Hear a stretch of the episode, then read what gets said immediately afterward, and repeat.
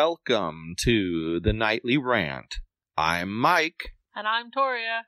This is the show where we talk about the awful things that have happened in our day, the awesome things that have happened in our day. And all the things in between. Thanks for listening, and we truly hope you enjoy.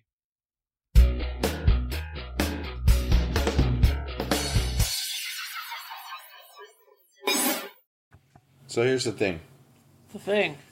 I have heard a lot of crazy proposals in my lifetime. Have you? Name five. and I try to keep an open mind about any crazy proposal. I'm not naming five.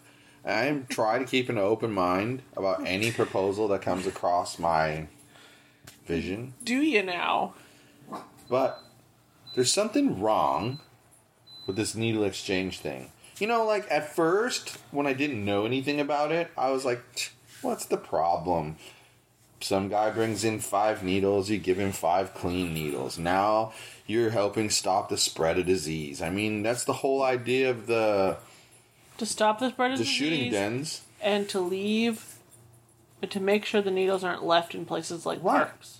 And that's the whole point of the shooting dens, is to give them sterile needles and syringes.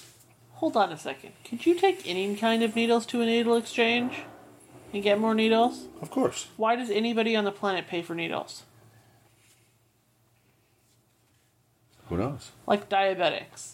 Couldn't you just they could go, go and exactly. get your needles plus 20 Yeah, and literally never pay for needles? but I'm not sure that the needles that they're going to be giving are going to be like insulin level needles. Interesting. But yeah, that's a distinct possible probable probability. Interesting. So, what do you think? I mean, like, Well, okay. I personally do not see anything wrong with the needle exchange at a one to one ratio, okay, but the way that they're doing it, where it's a one to one ratio plus 20, seems extreme. Because you can go in with one needle and come out with 21 needles. And so, if you only need to keep one of them in your bag to go and get 21 more, you're not going to keep the other 20. You're just going to strew them all over the place. and their argument is going to be that the reason they give them the extra 20 was that they have a friend or friends who are too afraid to come and exchange needles and so by doing it this way Hmm.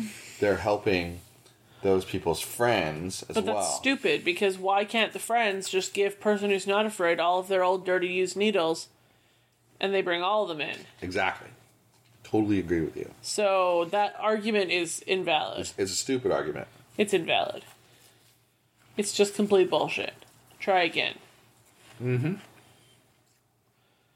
it's bullshit because you can just rewind basically Right. It's dumb stuff. But there was a second thing we wanted to talk about besides the.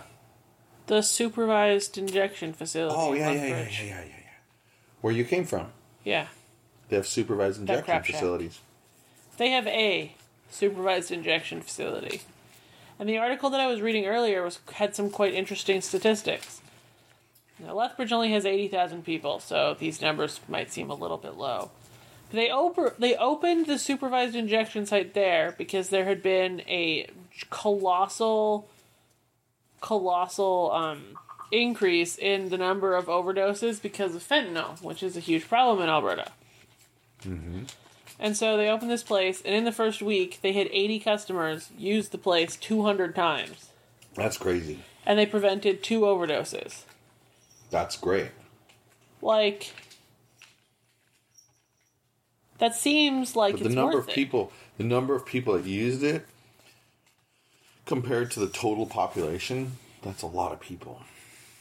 Yeah, zero point one percent. Yeah. But how much of the population is really drug addicts who actually Right. use needles and drugs on a regular basis? So, I don't know, it seems interesting. And now the city is considering a second one.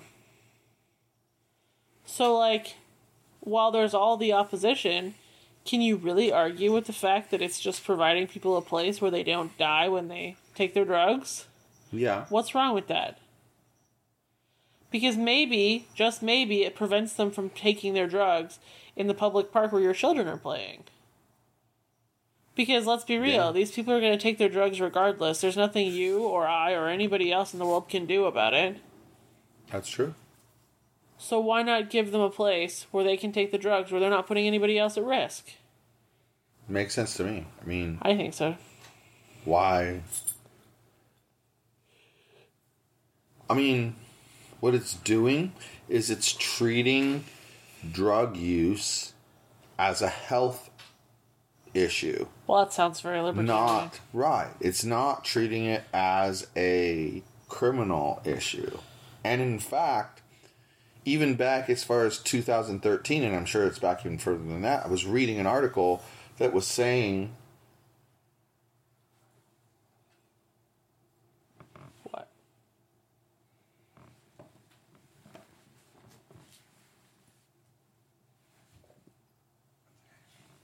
I was reading an article that was saying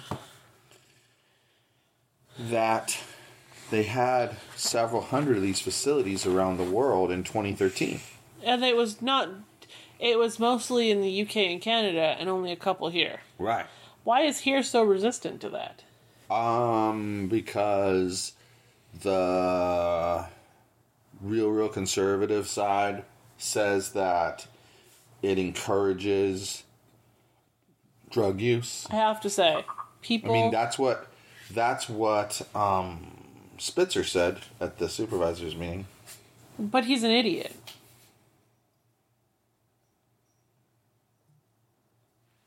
Like, he's just a colossal doorknob. And we both know that he's wrong. It doesn't encourage new drug use. Having a supervised injection site does not include little Tommy and Sally to start shooting up heroin. There are other life situations encourage that. Yep. But what it does do is it makes it so that it's basically supervised, You know what else it does? medically supervised. Cuts down the cost of emergency services. Yeah. Because those people are there to handle any problems. Well, and they're not making They don't it, have to call 911. they're not making it like just anybody um, can watch over these things. It has to be a medical professional. Right. So I don't see anything wrong with that. I mean, where I get bothered though is like what you were saying, like with the needle exchange. Like I don't understand why there needs to be a need to give X number of extra. I just don't know. understand. I feel like that's just a recipe for there to be mounds of needles left in public parks near the needle exchange. yeah, I think you're right. And I honestly feel like if they did it at one the one to one ratio, there would not be that problem. Yeah, Because people are going to come in and they're going to get because they're their- gonna want their needles back. Right, they're going to get their 10 or 20 or 30 needles that they need. Then they're going to want to keep every single one of those needles. Right. Do they clean needles, sterilize them, and reuse them, or do they get disposed of? They generally get disposed of. How do you dispose of a needle? Melt it. What about the stabby part? That's the needle. The other part is just the um, syringe. So they melt. What do they do after they melt it? Do they turn it into something new? Probably. Like a new needle? Mm, Maybe. Interesting. But remember, the needle is the metal part. The syringe is the plastic. The whole thing is a needle. No, it's not. Yeah. Nope. So do they just turn in the stabby part then? The needle exchange, or do they turn in the whole Yeah, shebang? just the stabby part. And then they get new stabby parts. To put it the way you put it. Do they Stabby use part. one? Do they use one pushy part, and the- all like seventy three thousand of their stabby parts? Probably. Interesting. why do you think they find more needles than syringes? Well, honestly, I thought every single time somebody was whining and yelling about finding a needle, they'd found The whole thing? the stabby and the pushy. Huh. Interesting. The pictures I've seen that people have posted have been the whole shebang, both pieces. Interesting. That's probably why I thought that. Interesting. But just the stabby part, just like laying in the ground, that's terrifying. Yes. Because you could not see that shit coming. no, you could not. I've stepped on a sewing needle before. I would not want to step on anything bigger than that. I, wouldn't told want you- to step on anything bigger. Yeah, you know, I told you that I had a sewing machine needle. and I had like a chair, right? And it was on, like, there was an L desk. And the sewing stuff was to the left of me. And so I was sitting there and I was barefooted and I swung the chair around. And Ah. the needle was on the ground. And it just went right through the second toe and into the big toe. Son of a bitch. exactly. And I had to, pu- well, I swung around hard, and I had to pull that thing out of there. I stepped on a That rusty did not barn nail feel good. once. Oh god, that, that gives me the creeps. There's a scar on the top of my foot. oh, that gives me the, that makes me tingle all over. It didn't That feel is good. bad. Okay, and so you know how like my parents' property is, and you know where the barns are. I stepped on the rusty barn nail in the barn Oh, and had to walk home. that just gives me the willies. I need to go get a tetanus shot in I bet. my butt cheek. I bet. That just gives me the willies to think about that. Whoa. And my dad, he just went, huh, look away for a second, rip! Because, you know, Well, parents, what else is he supposed to do? I don't know. I still remember the day he put a nail through his hand when he was building our deck. and then he just pulled it out and he came into the house and he's like, I'm bleeding. And my mom wrapped it in pads, like feminine hygiene products.